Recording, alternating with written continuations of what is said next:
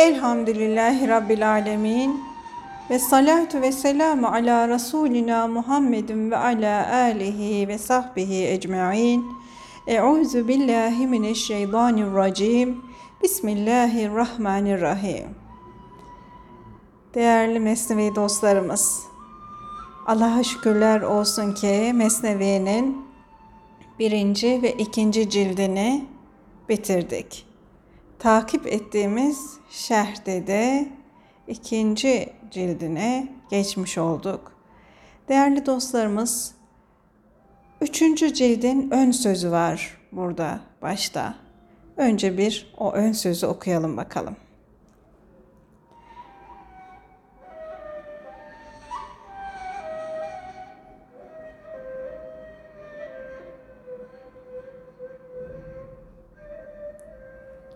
Hikmetler Allah ordusudur. Allah onlarla müritlerin ruhlarını kuvvetlendirir, ilimlerini, bilgisizlik, adaletlerini zulüm ayıbından arıtır. Cömertliklerini gösteriş, hilimlerini akılsızlık lekesinden temizler. Ahirete ait olup onlardan uzaklaşmış olan şeyleri o hikmetlerle müritlerin anlayışlarına yaklaştırır, onlara anlatır. Zorlarına giden ibadetleri, iyilikleri, çalışıp çabalamaları onlara kolaylaştırır. Hikmetler peygamberlerin apaçık sözleridir, delilleridir. Peygamberlerin delilleri ise ariflere mahsus olan Allah sırlarını, onun kudretini haber verir. Dumandan meydana gelen şu yuvarlak gök kubbesine hakim inciden meydana gelmiş olan parıl parıl parlayan yıldızları Rahman'a mensup göğü çevirişini bildirir. Akıl nasıl topraktan meydana gelen şekillere, onların dış duyguları ile iç duygularına buyruk yürütüyorsa, bu ruhani göğün dönüşü de şu yuvarlak, şu dumandan meydana gelmiş göğe, parıl parıl parlayan şihaplara, nurlu kandillere, hoş kokulu rüzgarlara yayılmış yerlere, akıp giden sulara buyruk yürütür. Allah kullarını bu hikmetlerle faydalandırsın, bu hikmetlerle anlayışlarını artırsın. Her okuyan ancak aklı erdiği kadar anlar. Her kulluk eden gücü yettiği kadar çalışabildiği derecede kulluk eder. Müftü fetvayı anlayışı miktarınca verir. Sadaka veren gücü yettiği miktarda sadaka verir. Cömert verdiği ne kadarsa o kadar bağışta bulunur. Bağış elde eden de bağışta bulunan da ne kadar verdi ise o kadar elde eder. Çölde su sayıp su arayan denizlerin varlığını bilmekle beraber suyu aramaktan geri kalmaz. Bu ab hayatı kaybedeninde dünya geçimi kendisini bu istekten alıkoymadan sebeplerle ihtiyaçlar işini aksatmadan dileği ile arasında engeller girmeden arayıp bulması gerek. Nefsinin dileğine uyan, rahat etmesine düşkün olan, usanıp vazgeçen, dünya geçimine düşen, kendisinden emin olmayan, zahmetlere katlanmayan bu ledünni ilme kavuşamaz. Bu ilme ancak Allah'a sığınan, dinini dünyasından üstün tutan kavuşur ve hikmet hazinesinden birçok mal elde eder. O mallar ne eksilip tükenir ne mirasçılara kalır. O kişi hikmet hazinelerinden nice nurlar, kıymetli cevherler, varidatlı akarlar ve çiftlikler almış olur. Hem de Allah'ın bağışına şükrederek, takdirini yüce bularak, payına düşeni fazla ve üstün bilerek, Allah'tan razı, gönlü minnet hisleri ile dolu olarak takdir olunan yolda yürür. Dünya hazlarının aşağılığından, nefsani arzuların kötülüğünden Allah'a sığınan, kendisinin yaptığı az bir ibadeti, kulluğu, iyilikleri çok gören, aksine başkalarının gerçekleştirdiği iyi işleri, ibadeti, kulluğu az gören, az bulan kişinin bu kötü huylardan kurtulması için de Allah'a sığınması gerekmektedir. Allah'ın izin vermediği şeylerle benliğe düşüp kendisini beğenmekten, üstün görmekten Allah'a sığınan kişi de bu hikmetlerden yararlanır. Bu ledünni bilgiye kavuşur. Hakkın kendisinden razı olmasını isteyen kişinin bilmediğini öğrenmesi, öğrendiğini de başkalarına öğretmesi gerekmektedir. Bilgili kişinin zihinsizlere, anlayışı kıt kişilere yumuşak muamele etmesi, ahmakların ahmaklığını görüp kendini beğenmemesi, onlara horlamaması gerekir. Ey bilgili kişiler! Siz de evvelce onlar gibi idiniz. Bu zekayı, bu anlayışı size Allah lütfetti, ihsan etti. Allah'ı mülhitlerin yani Allah'ı inkar edenlerin sözlerinden, müşriklerin şirk koşmalarından, kusurluların kusur bulmalarından, benzetenlerin benzetişlerinden, düşünenlerin yanlış anlamalarından, vehme kapılanların vehimlerinden, çeşitli hayallerinden tenzih ederim. İlahi ve Rabbani olan Mesnevi kitabının nazım ve tertibine muvaffak kılmasından ötürü hamdim ve yüce buluşum Allah'a mahsustur. Başarı veren de O'dur, üstünlük veren de. Bağış da O'nundur, nimet de O'nundur. Hele ilahi nuru nefesleri ile söndürmek isteyenlerin inadına, arif kullarına başarılar veren, ihsanlarda bulunan, güç ve nimet bağışlayan O'dur. Kafirler zorlasalar, inkar etseler bile Allah yine kendi nurunu büsbütün tamamlayacaktır. Kur'an'ı biz indirdik, şüphesiz yine biz koruyacağız.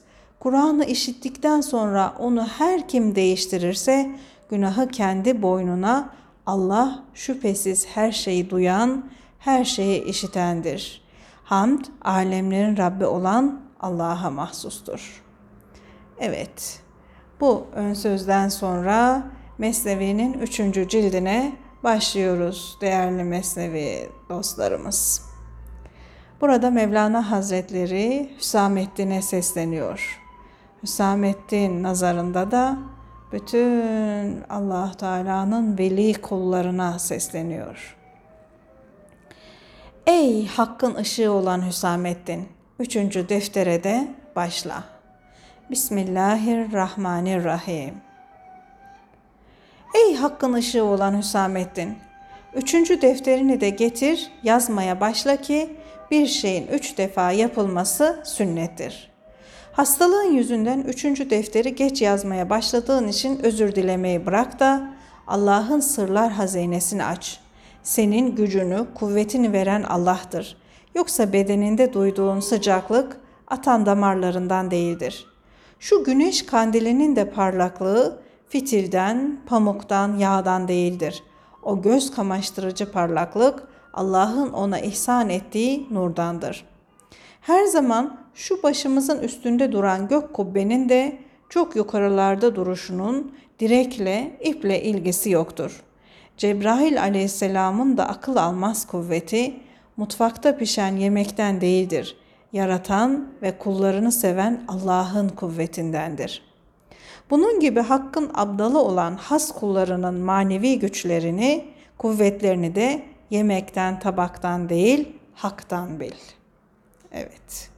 Nice güçlü varlıklar var ki yemeyle içmeyle güçlenmiş değiller diyor değerli dostlarımız. Hakkın öyle abdal kulları var ki abdal demek derviş demektir değerli dostlarımız. Onların gücü kuvveti bilakis Allah'tan gelir diyor. Onların bedenlerini nurla yoğurdular da bu yüzden onlar melekleri de geçtiler, ruhtan da ileri gittiler.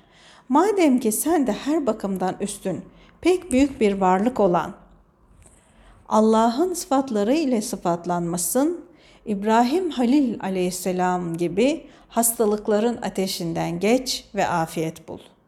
Ey su, toprak, ateş ve hava gibi unsurların mizacına kul, köle kesildiği Hüsamettin. O ateş sana da İbrahim peygambere olduğu gibi yakıcılığını kaybeder, esenlik olur. Her mizacın mayası dört unsurdur. Fakat senin mizacın her payenin, her derecenin üstündedir. Senin mizacın şu geniş, yayılmış alemden birlik vasfını bir araya derlemiş toplamıştır. Ne yazık ki halkın anlayışı sahası pek dardır. halkın ilahi sırları kavrayacak, içlerine sindirecek halleri yoktur. Onlarda bu mana lokmasını yutacak boğaz da mevcut değildir. Fakat ey hakkın ışığı Hüsamettin, doğru olarak yerli yerinde verdiğin kararla senin helva gibi tatlı olan sözlerin taşa bile boğaz verir, ağız bağışlar. Tur Dağı ilahi tecelliye mazhar olunca sanki boğaz sahibi olduğu, şarap içti ve içtiği mana şarabına dayanamadı da yarıldı, parça parça oldu. Dağın deve gibi oynadığını hiç gördünüz mü? Şerhi değerli dostlarımız bu beytte bazı ayetlere işaret var. Hz. Musa Cenab-ı Hakk'a Ya Rabbi bana cemalini göster diye yalvardı. Cenab-ı Hak'tan Ya Musa sen beni hiçbir vakit göremezsin. Fakat dağa bak. Eğer yerinde durursa sen de beni görürsün. Cenab-ı Hak dağa tecelli edince dağ parça parça oldu. Musa da kendisinden geçerek düştü bayıldı. Değerli dostlarımız Araf suresi 143. ayet-i kerimede bu olay anlatılmakta. Bu beyitlerde Hazreti Mevlana sanki dağ mana şarabı içmiş de kendinden geçmiş diye manalandırıyor. Gelelim Mesnevi'ye bakalım Mevlana Hazretleri nasıl devam etmiş. Sen bütün alemi yiyen ve yenilenden ibaret bil. Hakla baki olanların da Hakk'a yöneldiklerini ve Hakk'ın makbulü olduklarını anla. Herkes herkese bir lokma bir şey verir, bağışta bulunabilir. Yemek yedirebilir. Fakat boğaz yani istidat, kabiliyet bağışlamak ancak Allah'ın işidir. Yine çok muhteşem bir ifade değerli dostlarımız.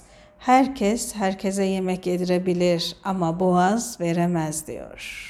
Çok güzel. Yemek yedirebiliyoruz ama onun onu yiyen dişini, ağzını, boğazını, midesini yaratabilme imkanımız var mı? Yok. Allah ruha da bedene de boğaz bağışlar. Yani istidat verir. İstidat kabiliyet demek değerli dostlarımız. Senin de her uzvuna meziyetler, kabiliyetler ihsan eder. Sen kendi kendini kontrol eder de bazı hatalarından, kusurlarından kurtulursan, manen arınır, temiz insan olursan, ey hak yolcusu, işte o zaman o iyiliklere, lütuflara nail olursun. Hakkın sırlarını ehli olmayan kişilere söyleme. Şekeri sineğin önüne koyamazsın. Allah'ın büyüklüğünü, kudretini, yaratma gücünün sırlarını susam çiçeği gibi yüz dili olduğu halde susan, dilsiz gibi duran kişi duyabilir. Su içsin de yüzlerce ot bitirsin diye Allah'ın lütfu, keremi toprağa görünmez boğazlar ihsan eder. Evet, toprağa görünmez boğazlar. Toprağa bakıyoruz, değil mi? Toprağa güneşten vitaminler geliyor. Gökten nice kabiliyetler, yağmurlar geliyor. Biz boğazını görmüyoruz toprağın ama o bunların hepsini onun içinde hapsediyor, alıyor, sindiriyor. Ne güzel anlatmış. Toprağa boğazlar ihsan etmiş allah Teala. Devam edelim. Sonra topraktan yaratılan mahluklara boğaz verir, dudak verir. Onlar da topraktan biten otları arayıp otlarlar. Topraktan yaratılan bizler yani mahluklara da bize de boğaz verir allah Teala. Biz yine topraktan biten otları ararız. Hayvan toprağın otunu otlayıp semirince insana lokma olur, ortadan kalkar gider. Hayvan etini yiyerek beslenen insandan da ruh ayrılınca insan toprağın kucağına düşer, bu defa da toprak insanı yer. Evet. Allah Teala toprağa kabiliyetler verir. Güneşten ona gelenleri, gökten ona gelenleri sindirme kabiliyet verir ve o o boğazıyla yediklerinden otlar bitirir. Hayvanlar o otları yerler, semirirler. Hayvanlar semirince insanlar hayvanları yerler ve insandan ruh çıkınca da toprak tekrar o insanı yer yutar diyor. Ben zerreler gördüm ki hepsi de ağızlarını açmışlar, lokmalar bekliyorlardı. Eğer onların yediklerini söyleyecek olursam bahis uzar gider. Ağaçların, bitkilerin yaprakları bile onun nimetinden rızıklanmada, yarattığı her varlığı düşünen, esirgeyen, lütfu dadılara da dadılık etmede. Rızıklara bile o rızık vermededir. Çünkü bir rızık olan buğday rızıklanmadan yani gıdalanmadan nasıl olur da boyatar yetişir. Bu sözün şerhine son yoktur. Söylemekle bitmez. Ben bir parçasını söyledim, öbür parçasını da artık sen bil, sen anla.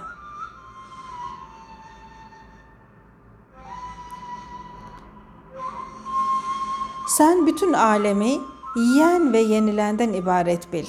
Hakla baki olanların da Hakk'a yöneldiklerini ve Hakk'ın makbulü olduklarını anla. Bu suret alemi yani üstünde yaşadığımız bu dünya ile bu dünyada bulunan bütün varlıklar dağılıp durmadadır.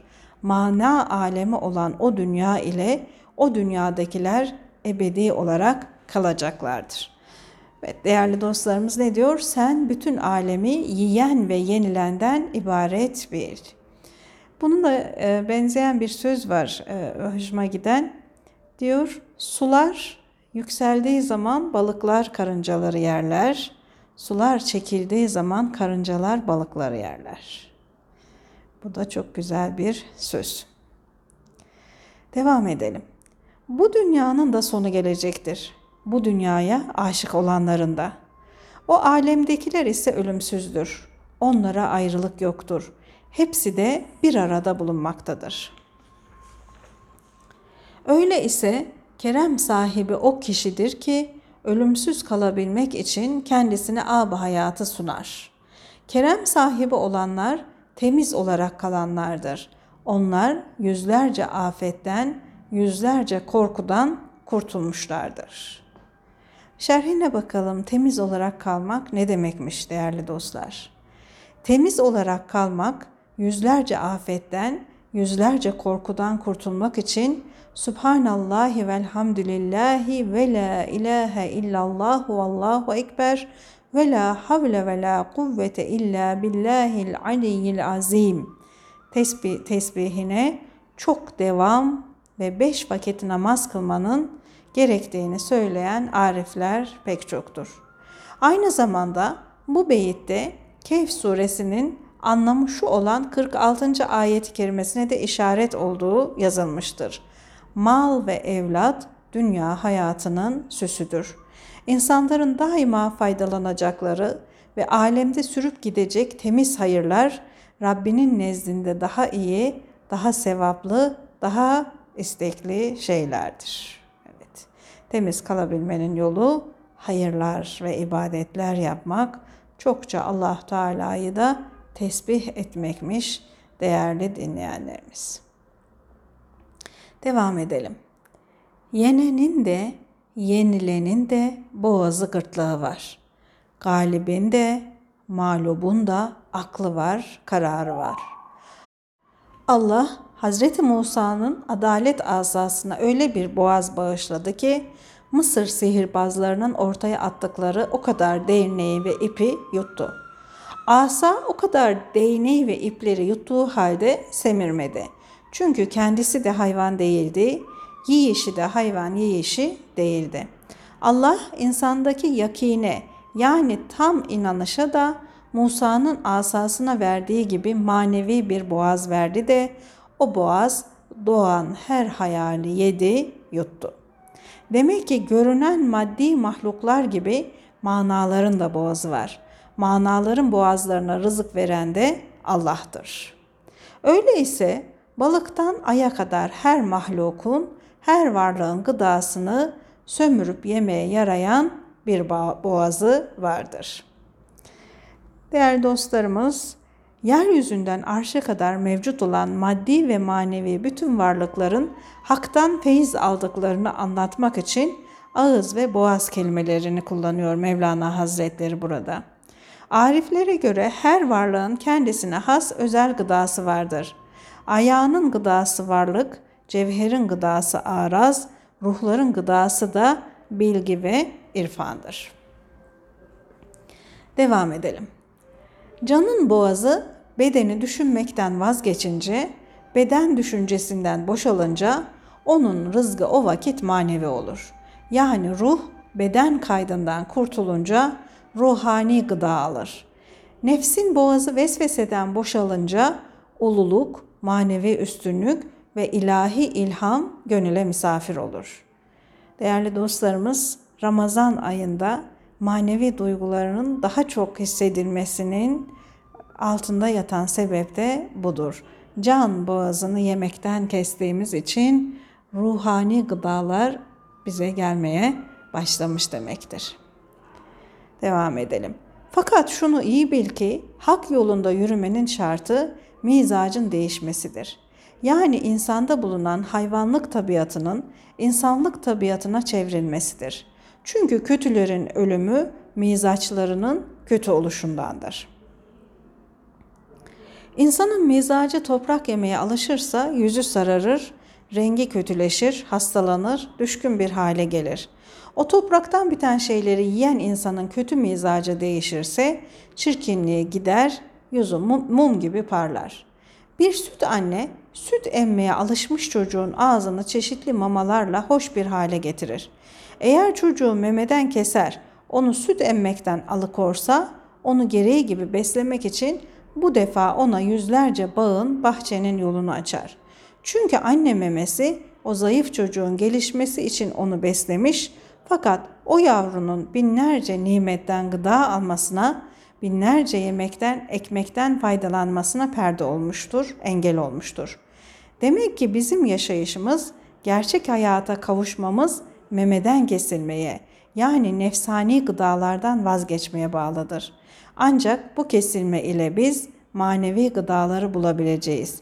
Ey hak yolunun yolcusu! Azar azar sen de kendini nefsani gıdalardan çekmeye çalış.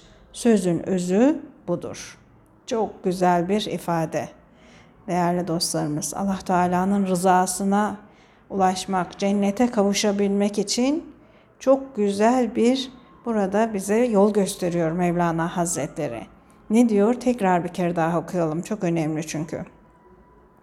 Demek ki bizim yaşayışımız, gerçek hayata kavuşmamız memeden kesilmeye, yani nefsani gıdalardan vazgeçmeye bağlıdır. Ancak bu kesilme ile biz manevi gıdaları bulabileceğiz. Ey hak yolunun yolcusu! Azar azar sen de kendini nefsani gıdalardan çekmeye çalış. Sözün özü budur. Ya nasıl anne sütünü emen bir çocuk diğer binlerce çeşit güzel tatlardan, nimetlerden mahrum oluyor. Henüz onları yiyemiyor, onlarla beslenemiyorsa ancak sütten kesilme yaşına geldikten sonra, sütten kesildikten sonra onlardan yiyebilecekse bizler de nefsani gıdalardan, nefsimize iyi gelen, hoş gelen şeylerden vazgeçmedikçe hak yolunun yolcusu olamayız değerli dostlarımız. Yine benzetmelerle bunu anlatmaya devam ediyor Mevlana Hazretleri. İnsanın ana karnında iken gıdası kandır. Kan damarından gelen gıda ile beslenmektedir. Kan pis bir şey iken o yavruya gıda olmuştur. Dikkat edilirse anlaşılacaktır ki Hazreti Mevlana Ceninin daracık bir yer olan ana rahmindeki dünyasını yalnız madde için çırpınan, bu yüzden çok sıkıntılar çeken, manevi ve ruhani zevklerden habersiz yaşayan insanın dünya hayatına benzetiyor burada değerli dostlarımız. Devam edelim. Çocuk anasından doğup da kan içmekten kesilince bu defa gıdası süt olur, sütten kesilince de lokma yemeye başlar. İnsan kemale gelince, olgunlaşınca lokmadan yani nefsani gıdalardan kendini çekince lokman olur. Gizli sevgiliyi açıkça istemeye koyulur.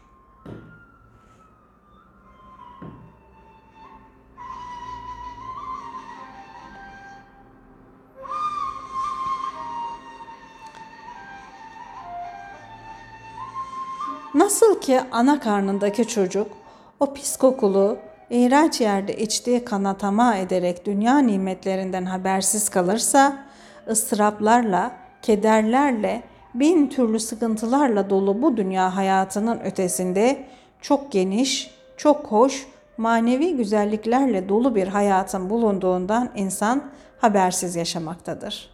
Ana karnındaki çocuğa birisi deseydi ki dışarıda pek düzgün, pek hoş bir dünya var. Enine boyuna geniş, kutlu yeryüzü var. Orada nice nimetler, nice sayısız yiyecek şeyler var. Dağlar, denizler, çöller, bostanlar, bağlar, bahçeler, çayırlıklar, çimenlikler var. Çok yüksek ve ışıklarla dolu aydınlık bir gökyüzü, güneş, ay, yıldızlar ve süha yıldızı vardır. Güneyden, kuzeyden, doğudan, batıdan rüzgarlar esiyor. Bağlar, bahçeler, gelinler gibi süslenmiş, sanki düğünler yapılıyor. Dünyanın şaşılacak güzellikleri, acayip halleri dile anlatılamaz ki.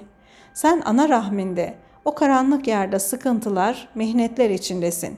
Ey çocuk, sen o daracık işkence yerinde çarmıha gerilmiş, kan emmektesin. Hapse düşmüşsün, eziyetler içindesin. Çocuk kendi haline bakar, durumu gereği bir şikayette bulunmaz ve söylenen bu sözleri inkar ederdi, bu haberlere inanmazdı. Bu söylenen sözler olmayacak şeylerdir. Siz çocuk kandırıyorsunuz, beni aldatıyorsunuz derdi. Çünkü kör bir kimse dahi dünyanın bu kadar güzel süslü olduğundan habersizdir. O körün yahut ana rahmindeki çocuğun anlayışı anlatılana benzer bir şey görmediği için inkara sapar. Böyle güzel şeylerin olacağına akıl erdiremez. İşte dünyadaki insanların çoğu da böyledir. İlahi abdalların yani yaşayan seçkin velilerin sözlerini, onların mana aleminden haberlerini inkar ederler. Hak abdalı onlara bu dünya pek karanlık, pek dar bir kuyu gibidir. Bu dünyanın ötesinde ise kokusuz, renksiz, hoş bir dünya vardır der. Fakat bu söz onların hiçbirinin kulağına görmez. Çünkü insanların dünya nimetlerine karşı duydukları tamah, onlara pek büyük ve kalın perde olmuş da hakkı ve hakikati onlardan gizlemiştir. Değerli dostlarımız, e, kitaplarda geçen ikiz çocukların, anne karnındaki ikiz çocukların konuşmasıyla ilgili bir hikaye vardır. Belki de Mevlana Hazretlerine Mesnevi'den bu hikayeyi okudular da o hikayeyi yazdılar. Ee, güzel bir hikaye, dünya ve ahireti çok güzel anlatıyor. Diyor ki ikiz çocuklardan bir tanesi diyor ki anne karnında öbür ikizine ya biz doğacakmışız, doğum diye bir şey varmış.